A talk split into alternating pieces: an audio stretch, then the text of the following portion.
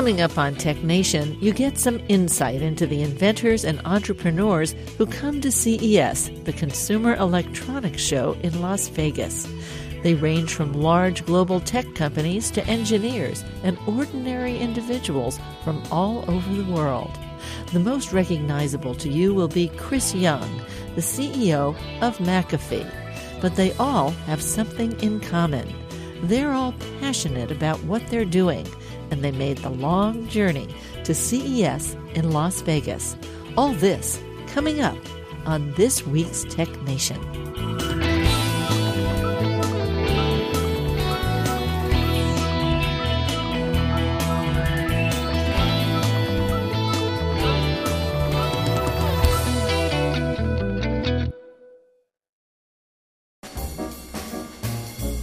Let's Take Five with Moira Gunn.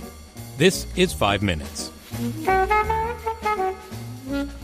In 2002, U.S. Secretary of Defense Donald Rumsfeld made famous the term unknown unknowns. He started it by saying, There are things we know we know. Now that's easy enough to follow. We know when we know something. He called these the known knowns. From there, Rumsfeld also explained that there are some things we do not know.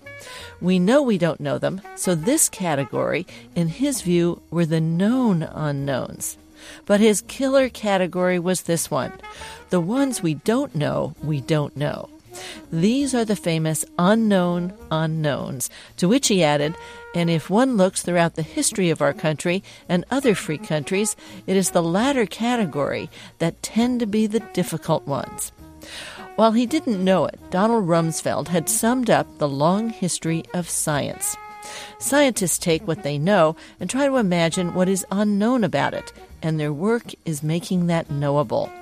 These are generally what Rumsfeld would call the known unknowns, like knowing that light travels mighty fast, but not knowing exactly how fast. For centuries, starting with Galileo and Beeckman, scientists have tried to measure the speed of light, some more successfully than others, and often with new and innovative methods. Still, everyone agreed that light waves travel. That was a known. What was unknown was how fast.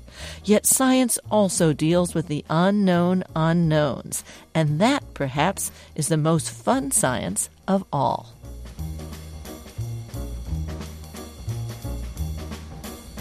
Take electrons. They weren't even discovered until 1897, and every electronic product within your reach, from your phone to your TV to your computer to the sensors in your car, all work because we understand electrons. They're the basis for electronics. Electrons, electronics, get it? But before J.J. Thomson could actually peg the electron, scientists and engineers perceived aspects of the phenomenon, and ultimately, with its understanding, they were able to harness it into the technology we would be hard pressed to do without today. So science doesn't just try to measure the dimensions of what it knows it doesn't know. It's also looking for new unknowns everywhere, for new insights that would make no sense to earlier generations of scientists. Isaac Newton might have a hard time jumping into a conversation about leptons and quarks, but he would no doubt enjoy quickly catching up on several hundred years of scientific breakthroughs. The truth is, scientists love unknown unknowns, just as scientists have a reputation for never giving a definitive answer, driving non scientists to distraction. The moment they discover something new, the moment they know something previously unknown, they speed ahead. How does it apply elsewhere? Where has the scientific frontier moved to? And what are all the new unknowns?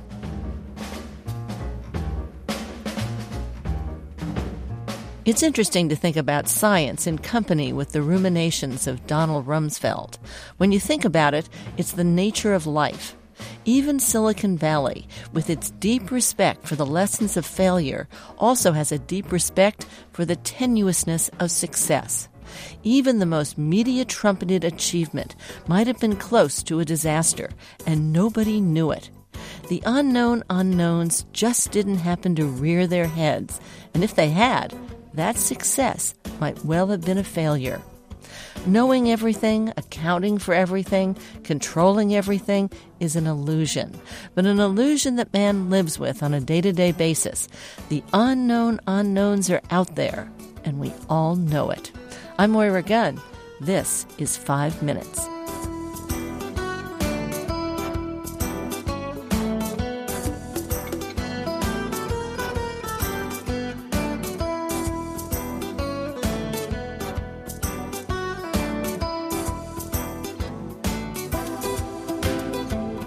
Five Minutes is produced at the studios of KQED FM in San Francisco.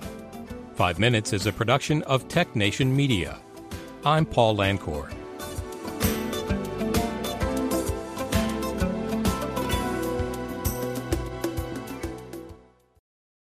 From San Francisco, I'm Moira Gunn, and this is Tech Nation. Today on Tech Nation, we get a glimpse into the full experience of CES, the Consumer Electronics Show in Las Vegas. But who comes to CES? Well, it's anyone who has anything to do with the global technology industry. That's either tech itself or any industry for that matter. I mean, what industry doesn't have technology as an essential driver?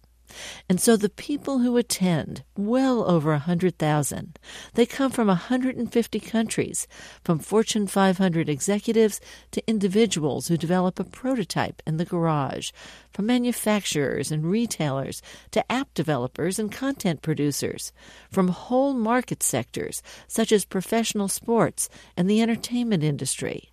There are even national and state government representatives, and as you would expect, there are venture capitalists looking to fund the next great thing.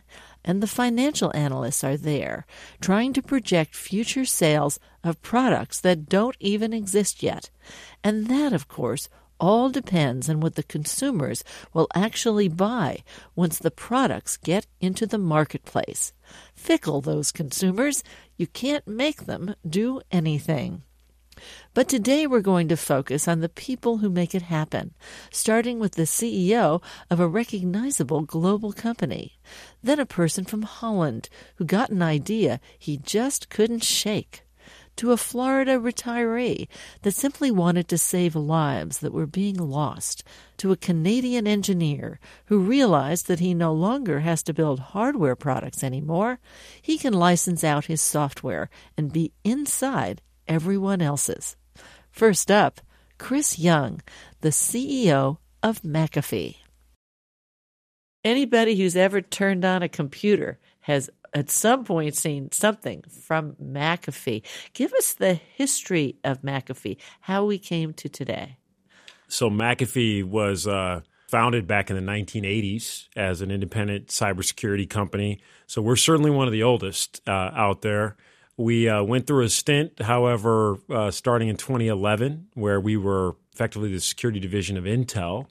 Then we be, officially became Intel Security uh, and then just last year, April of 2017 to be exact, um, we spun McAfee out of Intel to become uh, yet again a standalone cybersecurity company, um, privately held. We have a, a, private equity sponsor in TPG, which is our controlling shareholder, and Intel is now still uh, a large shareholder at 49%. McAfee is such a distinctive brand. A lot of people didn't even know that all happened.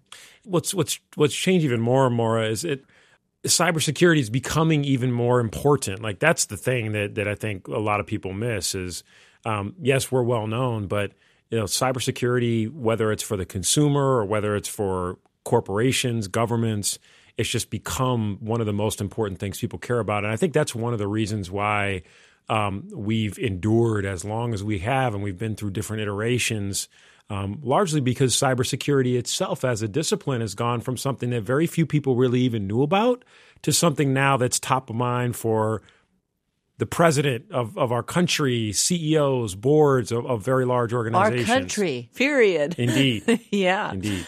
You talk about a culture of security. Tell us what you mean by that. So it's something that I talk about frequently with uh, mostly non cybersecurity people. Those of us who are in the industry many people have been in it. They kind of dedicate their careers to this mission of cybersecurity.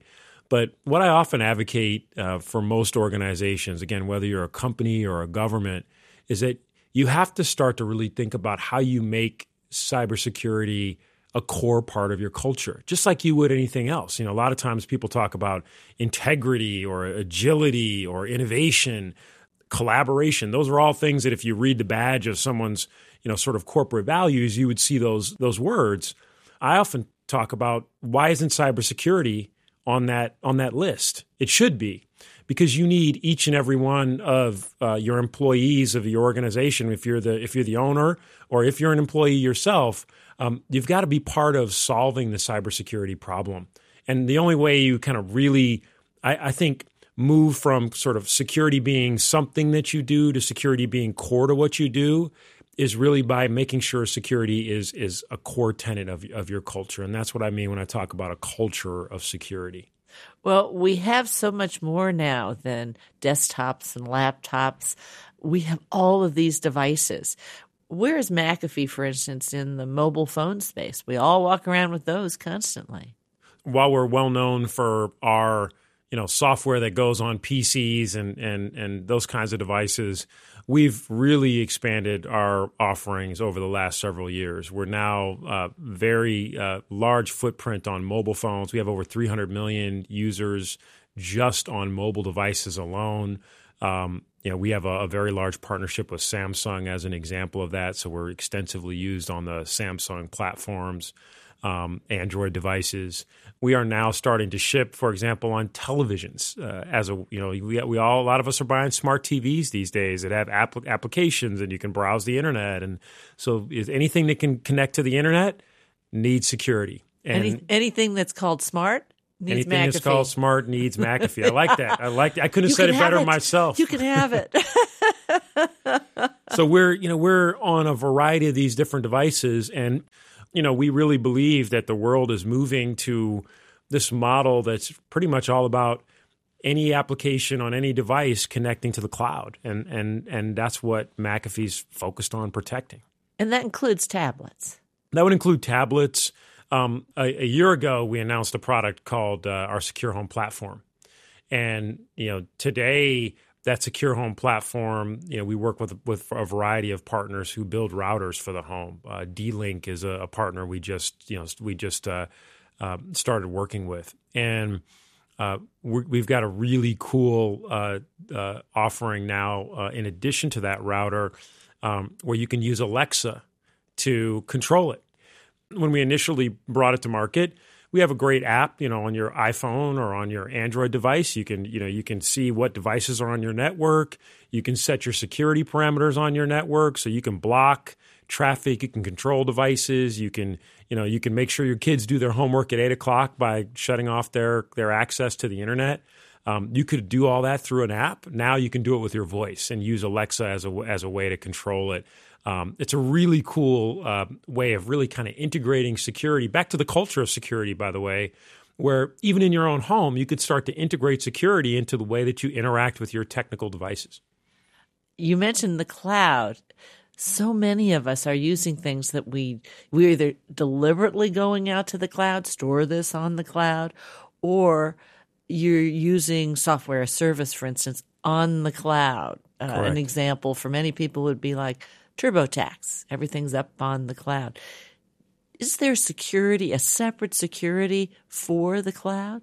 Cloud security is becoming one of the fastest growing um, sub segments of the broader cybersecurity market. For that reason, you just suggest, is most of our traditional cybersecurity tools were built for a world where you know either you put software on your PC or a corporation bought you know appliances and devices and they built this network and they try to protect everything inside of it by keeping bad things out to put it very simply.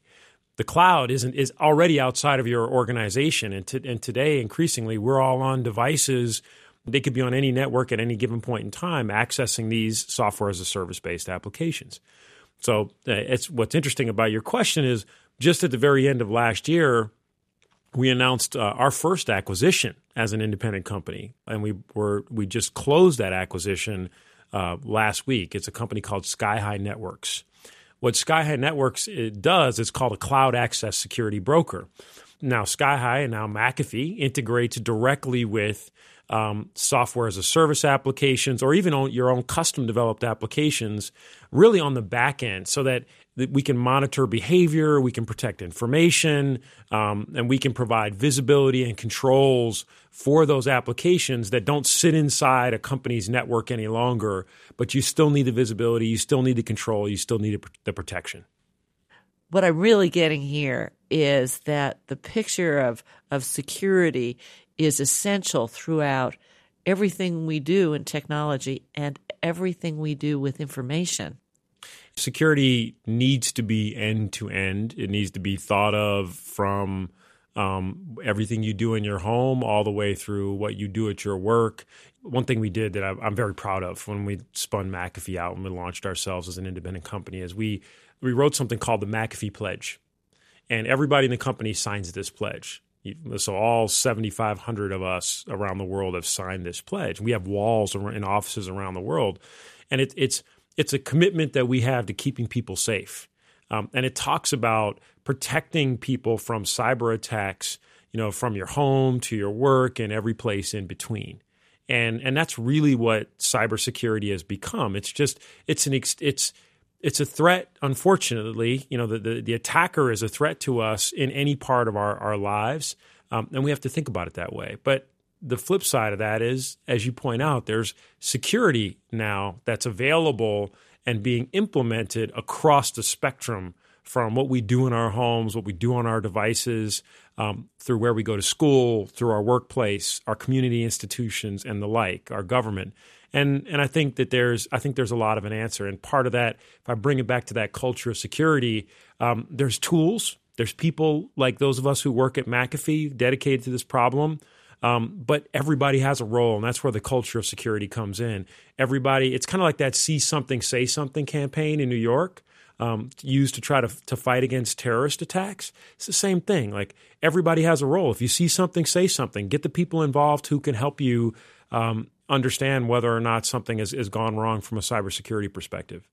Well, Chris, it's been a pleasure. Please come back. See us anytime. I'd love to. Thanks very much, Maura. Appreciate it. Chris Young is the CEO of McAfee. More information is available at McAfee.com. That's M C A F E E. McAfee.com. You're listening to Tech Nation. Sometimes you want to turn down a perfectly acceptable interview guest just because you can't pronounce his or her name. My trepidation was on high alert with our next guest. We'll start our interview with a Dutch inventor teaching me how to pronounce his name. I'm speaking with Sjoerd Pietstra. Yeah, that's right. Pietstra. Yeah. Pietstra. Perfect.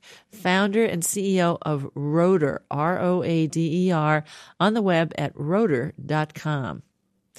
Well, the story of Roader starts back with the meteorite that exploded over Russia in February 2013. It was a serious event. It injured over a thousand people. Tell us about that. Yeah, well, I, I saw videos of this event, which uh, which only took uh, three to five seconds, all over the internet within a couple of hours. It was on Facebook, on CNN, it was everywhere. So I just wondered, how is it possible that of such an event that that occurred uh, spontaneously and it, it never occurs. You cannot prepare for that. You cannot set cameras to to record that. So um, uh, so I investigated it, and all the footage that came out came from car cameras, dash cams as they call them. So in Russia, people tend to have a dash cam. Why they have it, I don't know. I think for insurance reasons, or yeah, it's just a messy traffic maybe. So that's why they all have dash cams. So um, I'm in electronics for all my life since since my end of uh, university. So I, I'm just interested in this technology. So I was also inspired because um, this meteorite that took uh, three to five seconds was was was captured, and we see those spontaneous events every day in our lives. So how can we make technology that record those uh, those things that happen around us just like that? We all have cameras in our pockets. Everyone in the world has a camera, but somehow we miss a lot of a lot of events.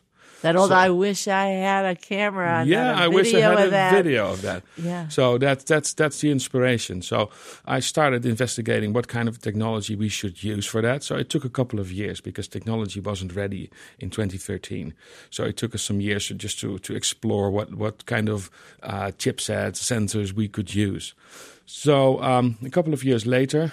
Uh, because such an idea st- keeps sticks in your mind, but you cannot work on it uh, immediately. So, um, I met uh, my uh, now co-founder and partner Joost.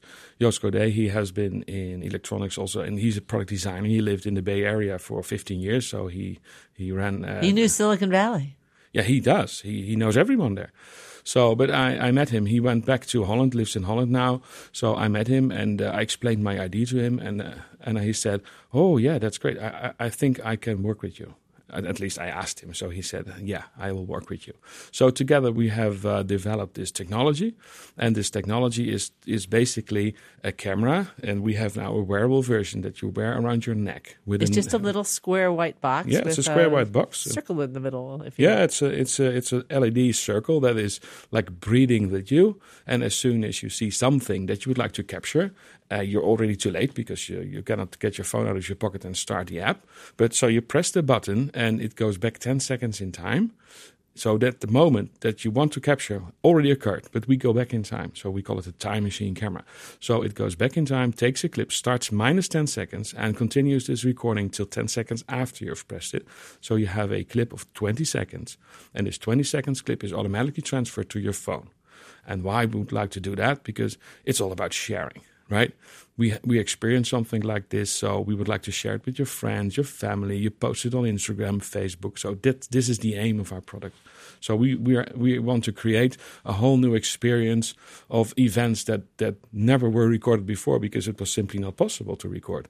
And with this, you can you can because you go back in time. So we what cre- if it goes longer than 20 seconds? well, you can you can press the cam once more. Uh, the, the the total cam is a button, so you just just tick on it, and it will continue another ten seconds. And even if that's not enough, tick it again, and it will make another recording of ten seconds following up.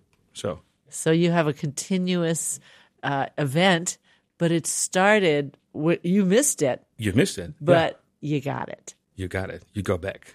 And it's really, if you use it, even now, and I'm used to using it because we, we have worked on the, on developing the technology for a long time, and it still amazes me that I get a recording of something that just happened before I realized I wanted to record it. So That's it's really new. inspiring. yeah. That's new. Now, uh, I see that you have, it's almost like a, a rubber or a plastic uh, uh, lanyard or whatever Yeah, it is. yeah. What is that? That has a purpose, Yeah, it? it has a purpose. It's it's primarily for wearing, of course, but we've made um, um, a cable with uh, with uh, two USB Type C connectors, so um, they, you can reverse them as well. You plug them into the block that is on top of the camera. It's a nice wooden block to give it a bit of an organic look. So and you can wear it like that, but you can also use this cable just for charging. So you always have your charging lead with you. So you only have to bring your charger or plug it into your uh, MacBook or PC that has a, a USB Type C connector. So it charges. You can you can get all the footage from it um, like a like a uh, yeah flash memory. If if you did not transfer it uh, automatically using Bluetooth. Now, do you have to wear it around your neck?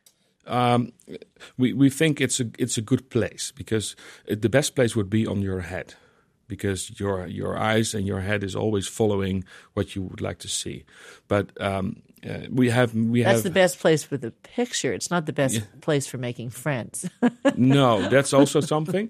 But uh, the other thing is because of of this product, it records or it now it's not recording, it's buffering up to seven hours in time, so you can actually use it all day.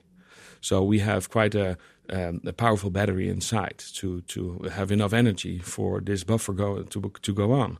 So um, and that's impossible to make so light that you can wear it on your nose. But we, we have designed a hat that you can you can put on, and you can put the camera on the hat. Sort of like a GoPro kind of Yeah, it's like a GoPro top. kind of thing. In, in terms of positioning, you've just got a hat on. Yes, Uh-huh. right. Well, but yeah, that's a good comparison. Uh, but GoPro is is exactly what we don't want to create because a GoPro is recording all day. And no, not all day because it will last for only a couple of hours. It's not enough battery power. But you create so much um, image um, we want to only to focus on the last seconds. So we only focus on short clips. For video, long video tends to be boring, right? It's all how much how often did you review, for example, the video of your own marriage? I've seen it once and it's in it's somewhere in the cabinet and I never looked back to it. It's a very good memory, but video long video is boring. So we want to go back to short videos, short periods of time to easily share. So I want to share those short moments. I just met somebody um, here at the show, and um, yeah, I had a really nice conversation, and I'm proud because it's a it's a celebrity. So I would like to share that with my friends. So yeah, that's uh, that's what it's about. Did you really meet a celebrity, or are you just telling me that? No, I really. I, Who I, was it? Well, it was this Shark Tank guy. Oh, that's right. You're Yeah. going to be on Shark Tank, Well, or you're going to try out. We will try. Yeah. So now tell us how that works. They they came and they said, why, why don't you try out for Shark Tank? Well, we were at a breakfast meeting this morning. So, and when the breakfast, uh, there was a panel and an interview, and and this uh, this person was in this interview. So when he they came off stage, I went over to him and said, "Can I tell you something about my camera?" And he looked at it. Well, I have no time, but uh, he looked at it. I said, "It's a camera that records back in time." Oh, he, he, he drew a face like, "What's that? Why isn't it on Shark Tank?" So I don't know. That's you. Come over.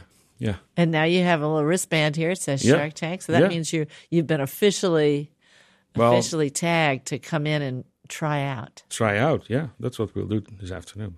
That's good. So, Oh. but the, the response we launched this product on Monday night on on a media event. It's called Pepcom, and uh, it was a well. We were there with three people, and um, we have been explaining our story for more than three and a half hours nonstop to media all from I mean, all three and a half days. Yeah, now yeah now it's three and a half days. yeah, no, but this event was amazing, and it's very well received. Well, great. Well, I, I really appreciate you coming in.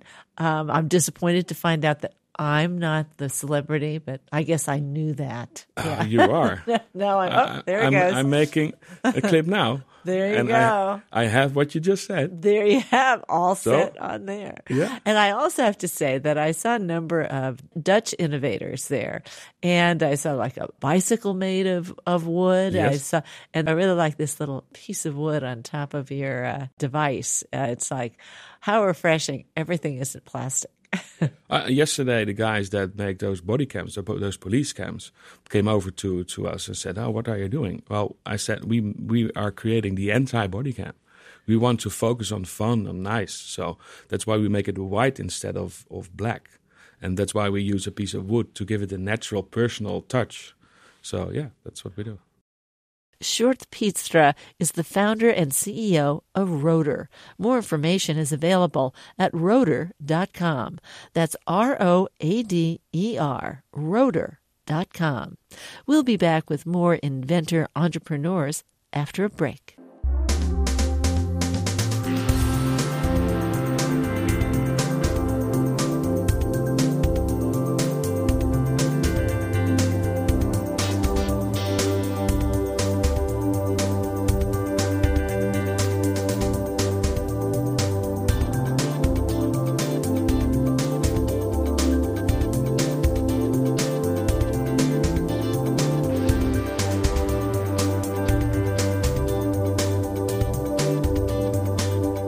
Podcasts of Tech Nation and Tech Nation Health are available at NPR One, iTunes, Stitcher, and other podcast syndication outlets. Coming up in the second half of our show, more inventor entrepreneurs, one who wants to save lives and one who wants to keep you safe. Stay with us.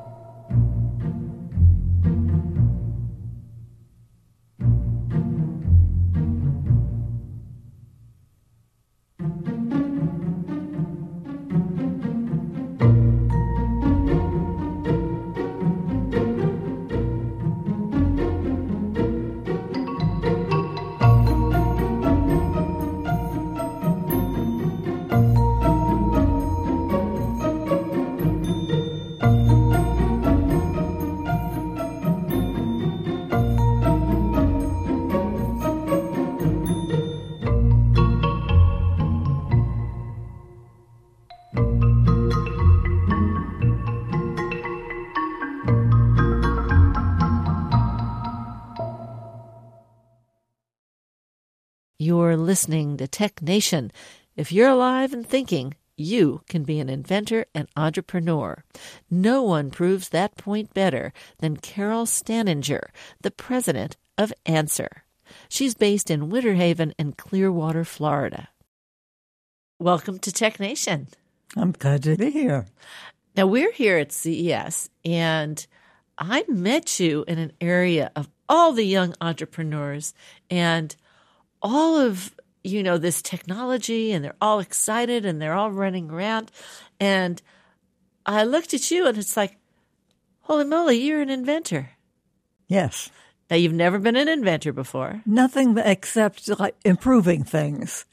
You know, little tweaks here and there and make something easier to work with or simpler. right but Yeah. not a invent a Nothing whole like new this. product and you're not an engineer I'm not an engineer and you're 82 years old I'm- and I'll be 83 tomorrow. and you'll be 83 by the time this airs. This is great. And yesterday they brought you out on stage as one of the young inventors. yes. As an inventor of uh, a woman inventor, entrepreneur, and And, had nice had a nice interview. and we were sitting there going, here you are with 140,000 of your closest friends in Las Vegas, all with all the shiniest new technology, and here you are. Here I am, thanks to them. a lot of very talented, dedicated, compassionate people who worked on this, you know, for 16 months. Now, you had an idea. What was the idea? The idea was to prevent children dying in hot cars. And I wanted something that was passive, so you didn't have to switch it on. I wanted something automatic. I wanted something wireless, non contact. I didn't want a pressure plate or anything that you had to put the child in a specific place.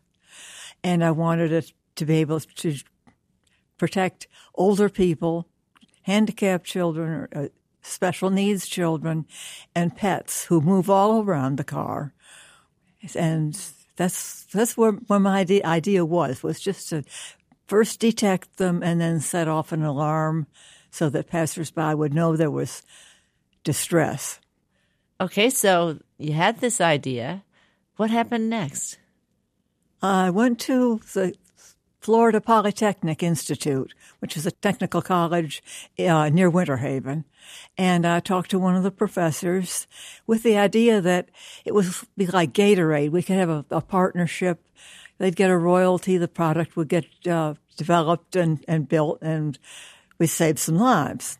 And they thought, well, it was a good idea, but they didn't think it was the right thing for the college to do uh, for for their students to do the engineering. So I said, okay, it's a good idea. Well, we'll just wait and see what happens. And then I saw the program about uh, CMS in Clearwater and Charles, and so I called them up and said, let's told them what I, what my idea was. And that'd be Charles Ferrer from the CMS World Group That's correct up in Clearwater. in Clearwater. And then you said, okay, I got to come up and see you. It's okay. They invited me over and they brought in all their engineers and design people and they listened to the idea and they thought it was it could be done. Well, what's interesting to me is looking out there is almost everything I could find had to do with either strapping the person in or they had to weigh so much or they I mean there was a set of parameters that you had to actively do. Right. You didn't want that at I didn't want that. I wanted to be able to put the baby in the car or the pet. Well, of course, take the pet with you. But if you didn't, if you forgot or were distracted, uh, it would set off an alarm, and it would set off an alarm that would have an SOS Morse code cadence, so that we would be like dot dot dot dash dash dash dot dot dot dot, which would be unique to the product and not like any other uh, alarm system in cars, which is usually just the horn beeping, and nobody pays attention to that anymore. But they will pay attention to the Morse code because it gets their attention. And so CMS World Group, they those folks all came in together and they said, "We don't quite know how to solve this." Not right away. We, we, we knew what we wanted to do and, and how we wanted to do it, but we were looking for the technology that would for, you know, provide the technology to do it. And so Charles did a bunch of research one weekend and came up with a company in in uh, Scandinavia that makes the, makes a sensor, a breathing sensor for military and police. And he called the company, and they told he told them you know what we wanted to do. They became very interested, and sent their engineers over to talk to us and see what we could do. And from there, it was a, a partnership between that company and ours. And through the rest of the engineering, we, we just made it work. well, as always, things don't work quite so easily from the start. So you have this technology called sonar pulse radar, which I'm sure you never heard of before no. you started this company. No, no, but the engineers did. The engineers they did. Knew what it was. and you want to, you know, set this thing if you if you're doing it as we say aftermarket, you want to be able to put it like where the light is in your car, mm-hmm. um, or you could position it where it can see anything in your car. Um, and well, see isn't the right word because that implies a camera. Right. We didn't want a camera or anything like that. It it would sense a presence of a living being through respirations and breathing. Now device. it has to just be in the car. It can't be too wide angle. That was one of the things the engineers worked out from from a sixty foot radius down to a six foot radius, just inside the car, not outside the car at all. You can't have this on all the time. You're not in your car all the time and you turn the engine off and you get out of the car and you walk in the store and you forget your your animal or you just you just forget whatever you're doing. Take us from there. What happens? Okay, you've got the baby in the back seat, in the car seat. You get out of the car. There's a key fob that comes with a sensor. It's as you walk away, when you get 15, 20 feet away, it clicks to warn you, you know, say, hey, did you get the baby? And if it's ignored, it sends a signal back to the unit in the car and it turns itself on, scans the car, and if if there's a living presence in the car, it start, starts setting off the alarms. If it, if there's nothing there, you know, if you walk away with key fob, of course, there's nothing in the back seat. It doesn't do anything. It just sits there till you come back and put, put somebody in the back seat. But it's automatic. The driver doesn't have to, you know, switch it on or do a phone app or something, you know, to see if it's going to work. So if you've got the key fob and it, and you walk away from the car, it's going to it's, know. It's going to turn itself on. Exactly. And go and do its stuff thing after that. Now, of course, then you go home at night and you, you, you pick up your baby and you go in the house and you turn everything off. It can't still be activated. It, no, but it turns itself off. Ah, so it, it, doesn't run all the time. It only runs when it's activated by driving or and leaving the car. Lots of people think up inventions here and there. Um, but was there any one thing in particular that finally got you you know, motivated to go and do something about this? The the, the repetition of the the babies dying and pets dying in cars just it's an it's an unnecessary thing, and somebody had to do it. You know, and I just started thinking about ways to do it. You know, it's just needed. You know, nobody wants to have a baby die in a car. No, certainly not. Or, or, be left in a transport van and in a schoolyard which has happened. Now, you've never started a company before. Uh, basically, no. I have, have had some rental properties that I managed and owned and bought and sold, but but nothing like this. Nothing like this. So, how do you like being president of a company? I like it. I like it a lot. you, you get used to this, huh? Yeah, could, yeah. Well, it sounds funny, you know, in the sense that most people just sit there and they go, well, this is an idea, but what am I going to do with it? They don't sit there and commit themselves and invest in it to make it happen. And I, I just keep trying to get to the bottom of this. What made Carol do it? What made Carol actually get off her, you know, her her seat out of her seat and make this happen? Well, when I went to CMS, they encouraged me. And it's the encouragement to go forward. Let's work this out. Let's do what we can. If it doesn't work, well, it won't it won't work. But if it does, we've succeeded. And now you have a product, you can get it. Yeah. But you're also working on getting this inside cars. Right. So it We- automatically becomes an option. Right. We would like to have a man- manufacturer of car components, like like lights and stuff like that. Um, put it inside the car so that the power would come from the car battery, and there would be no uh, charging or anything. It would be all just, you know, like your dome lights and like your headlights and radios and things like that. You know, it's So just like everyone here, it's like, well, we've gotten the product to this point and we have more to go, but we need to find partners. We need to find people who commit to it. And that's what you're doing here. Just like that's what we're doing here, and. I think we've been pretty successful. I think you have too.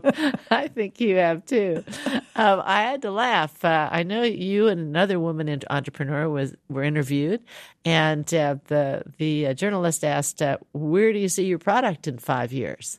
Uh, where do you see your product in five years?" I do see it in, in every car. I think in five years it will be uh, able to be ins- installed original cars, and so every every car built worldwide would have the sensor, and and it wouldn't be expensive. If you put it in every car, it wouldn't be expensive, but it would be life saving. Carol, people have to have said to you, "You've lost your mind. What are you doing this? Why don't you just go home and have a good time? Why are you, why are you becoming a business person of this sort at this point?" Well, I'm a widow, and I looked at my retirement money and I figured out I could never spend all the money in the, the years I've got left. So, and so it never bothered me that it's going to cost a lot of money because I still have some left over. and my children are supportive and they said yes, they, you know, they, they can take care of themselves. But it was just, uh, just got me in the heart, you know, I just couldn't, This is what we have to do. yeah. Now you're 82, and uh, Warren Buffett, of course, is 87. So nobody ever says to him, "Why are you doing what you're doing?" So No. uh, I guess that makes sense, Well, he's been a businessman all his life. right? I mean, he's not doing anything different. I am. That's for sure. Warren Buffett said not too recently that you're never too old to upset the market with a new product. And that was kind of inspiring. I thought, That's it. I think you're listening to Warren. I bet you he'll want to listen to you. I'll, I'd like to talk to him. I think he'll talk to anybody, Carol. I want to see what you're going to do next. Thanks for being on Tech Nation. We really appreciate it. Thank you very much. I hope the word gets out and we save a lot of baby lives. Carol Staninger is the CEO of Ancer. That's A N C E R, Ancer. More information can be found on saveourlovedones.com. You are listening to Tech Nation. You don't come to CES just once. If you've got a winner and the stars come into alignment, then you keep working and come back again the next year. Such is the case with Dr. Taj Manku, the co founder and CEO of Cognitive Systems from Waterloo, Canada. Well, Taj, welcome back to Tech Nation. It's great to be back. You've just told me something that blew my mind. Most people have about 10 Wi Fi enabled devices in their home. Yeah, that's correct. That's correct. So, with these 10 devices, there's lots of Wi Fi that's sort of sitting in the house, and you can sort of think of these as sort of like light bulbs that are emitting. My printer. I just thought of my printer. It's wireless. Exactly. There's lots of stuff. And these things are all sort of illuminating your house, okay? And they're illuminating with, we use the data to do certain things, but essentially they're like a light bulb and they're sort of shining your house with this RF um, or this wireless signals. And essentially for us, we sort of use that to our advantage. Now, remind us what Aura, A U R A, version one was. We didn't call it version one when you were here. You just come out with it then. Remind us about that And now, of course, we're going to move forward later to Aura version 2. So, Aura 1.0, that was our first product or our first entry into using Wi Fi to basically determine motion inside a house. So, in that particular case, we basically had two units a hub and a sensor. You place them in the house, and it will detect the motion in a fairly large home. That was essentially our first product, and it was really around uh, the amount of motion you had in your house and if there's motion. So it had a lot of applications in security, and that was our first product that we had. Now we're into Aura 2.0, and Aura 2.0 is essentially a, a device um, that sort of scales a little bit bigger than the, our 1.0 device. So this one is actually using what we call mesh technology. So we have a bunch of units. The cost is substantially less than what we had for 1.0. And now you have not just uh, you know two units, you can have a multiple of units. And with that multiple units, you can actually now say, where is the motion happening? Is it happening in the front door, uh, in the back? Is it happening upstairs, downstairs? So you can now get an essence of where this motion is. So not only do you get that there's motion in the house, but now you get context of motion. So you get to see that there is, like, for example, let's say you get a notification, you get a notification, hey, there's motion in the living room. So it'll give you context of that. And we've also, with the 2.0, we've enabled us to integrate with a number of other devices. So uh, now we also um, integrate it with uh, Google Home. So you can ask Google Home about certain things that uh, Aura is getting in terms of its data. You can say, hey, is Jesse home? And it'll say, yes, Jesse was home at two o'clock. So, how does it know Jesse was home? Well, when we sort of associate, when we get everybody to associate with Aura, we um, sort of put members on the list. So you would put your, like, for example, me, I have my wife, I have myself, I have my son, I have my daughter as members, and they all have phones. So we do also use a little bit of the phone to know where, if the person's in the house or not in the house. And we can also ask questions like, hey, how much traffic is, was there a lot of traffic in the, um, in the kitchen? It will tell you. And knowing the information about you know where people are sort of moving in the house that also allows us to do other things and integrate other devices as well. And the way it sort of knows that you're a member we're just basically using that person's phone because they're running an app. They're running the aura app on there. And in the app we have some background running where that person is. Just sort of knowing is that person near the house or not near the house? So if the person moves away from the house it enables the aura to start, hey, let's start looking around and see, make sure that there's no motion. And if it does see motion, it'll send a notification. But if you walk into the house and you have your phone, it'll know, hey, that person is now at home because it does what we call geofencing and says it won't send a notification because it knows it's you, right? Right. So if another person comes in the house, even if they don't have a phone, they'll know that it's not one of the members of the exactly. home. Exactly. Exactly. Right. Because he hasn't been authorized with this the ability to disarm the system.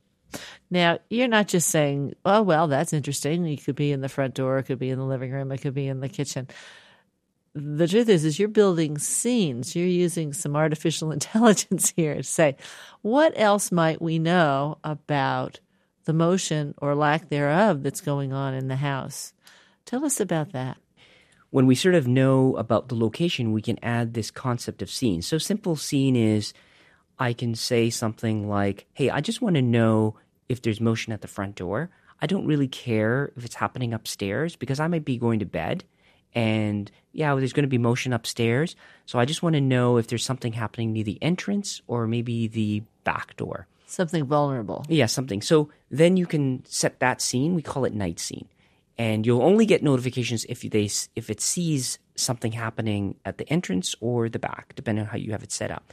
And then we also have a scene, what we call the guardian scene. And the guardian scene is really used uh, if you want to sort of monitor, you have maybe elderly parents, and you want to sort of make sure that, hey, there's movement happening at a particular time. So you set up that scene, uh, you place the units in their house. Uh, and the great thing, there's no cameras, so they're not getting concerned about this.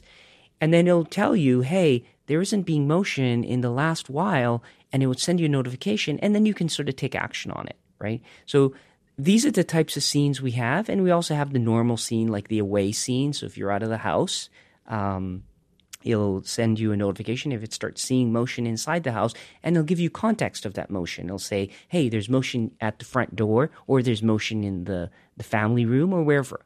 So we sort of taken some of the aspects, sort of broke them up into subsets, and provided that service right into the application for the for the user. What if you have a dog? Yeah, so we have also a scene in there which we call pet. And what we are doing, because we have a lot of um, stuff where we can learn a little bit about your, your, your house, and if you put it on pet scene, we can sort of learn about your pet, and then being able to uh, distinguish in a better way between uh, human motion and pet motion, and it sort of learns it, and you're the one that enables it to happen. You can set it up, just say, okay, I'm, I'm away, my dog's home, and then it'll start learning it and then eventually, once it starts learning, it gets better and better and better. Now, I know you have it at your home, but I understand you also have it at your parents' home. Yeah, so I actually use it to monitor my parents. My parents are elderly, and uh, you know, I I just like to see that they're getting up and they're you know they're going to bed. And uh, one event, I I, I had an issue where I noticed my somebody was waking up, and it was my mom at about four a.m. And I started noting this consistently happening for so many days. So then I phoned my mom and said, Hey, mom, why are you waking up so early? Aren't you sleeping? And she says, Well, I have a hard time sleeping because I hear this noise in the background. I guess my ears are buzzing. And I said, Well, you know, you should go to the doctor. But I also recall somebody else having a problem like this where they had to buy a unit to bring some background noise and it sort of helped them. So I, I basically bought one for her and it actually helped. And it's sort of an interesting case where Aura actually told me about my mom without having the cameras. Because if I told my parents that I'm putting cameras in their in their in their house, no they would thanks. say, "No way, we don't want it." So, um, and that is that was an application that worked for me quite well. So much of what you've developed is not connected to the hardware. Yes, I know you have products. So much of it is software, and behind the software is always algorithms. Software implements the instructions for how you figure out something. So, as I understand it, you're taking that software and you're going beyond just the products you're making. Yeah, so it's a big thing for us in 2018. So, you know, we build our own hardware and we figured out last year uh, how to take our stuff and actually implement it on other people's hardware as just pure software. Uh, so if you have a Wi Fi enabled device, you can put Aura inside as just a software. So think of devices that are in your house. So you have like 10 Wi Fi devices, you might have voice assistants, you might have printers, you may have uh, a desktop, which is stationary, uh, you may have cameras, and they may be all Wi Fi based. So we're making a big push in 2018 to partnering up with Wi Fi chip vendors. We've already made two announcements with two of them already. And we're going to have a bunch other after. And we're basically taking our stuff and implementing it directly into existing products. So if there's existing camera that has Wi-Fi in it, now you just download or place our software or Aura software in it. Now that now has Aura software. And you can now use that with all the other devices if they're Aura enabled. And you don't have to buy any other piece of hardware. You're just reusing the hardware you already have. So, our vision for 2018 is really to try to enable all the Wi Fi devices uh, and partner with all the Wi Fi chip vendors. So, Aura is in every Wi Fi device. And this is our vision. Uh, and we're really working hard in 2018, setting up the right partnerships, working with OEMs and so forth to try to get our technology pervasively spread out through every device, right?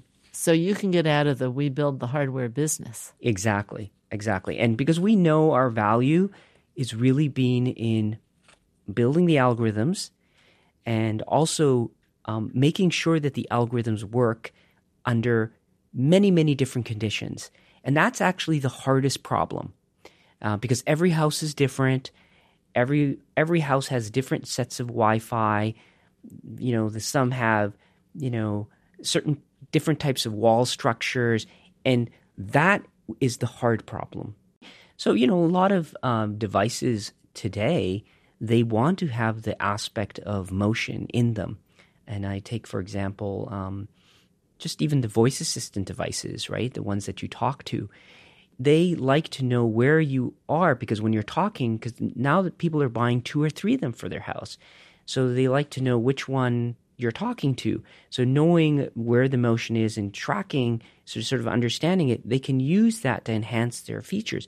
But they don't want to add all these sensors for the motion because now it's an extra cost. And that cost can cost up to, depending on how you do it, it can be very expensive. And there's a lot of quality assurance you have to do. But here, since that device already has the Wi Fi chipset, you don't have to change anything. All you got to do is just download our software into your, and now you have it, and you have changed nothing. All you've done is just added software. So that is really our selling point to all of these vendors, and it's resonating incredibly well with them. Okay, we still have the old problem. We left the teenagers at home. They're Yes. throwing a wild party. Yes. Have you solved that? So in our, what we have, we have uh, something called uh, guardian mode, which is either there's no motion or tons of motion.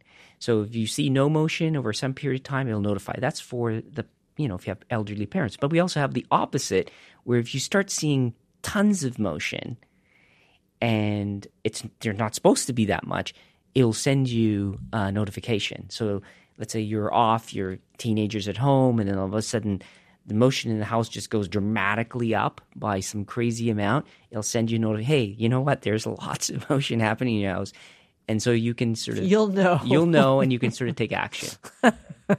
You're going to ruin all the teenage movie scenario from here on in. May be over with. Yeah, yeah. yeah. So that's built right into our our, our product right No, now. no additional charge.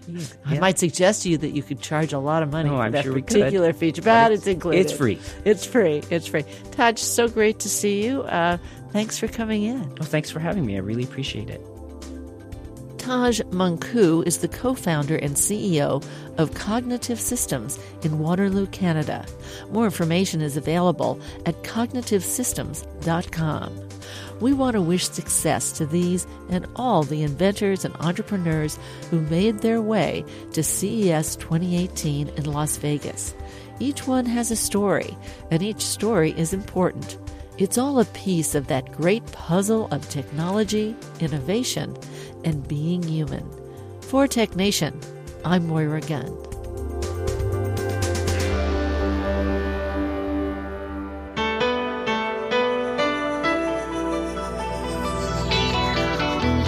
Tech Nation and its regular segment Biotech Nation are produced at the studios of KQED FM in San Francisco. Executive producer is Matt Gardner. The director of technical production is Monty Carlos, and audio engineers include Howard Gelman, Seal Muller, and Larry Upton. Our theme music was composed by Ann Nachtrieb Zessiger and Robert Powell, with title creation provided by NameLab Incorporated of San Francisco. Program information and internet audio is available on the web at technation.com. TechNation and BiotechNation are productions of TechNation Media. I'm Paul Landcore.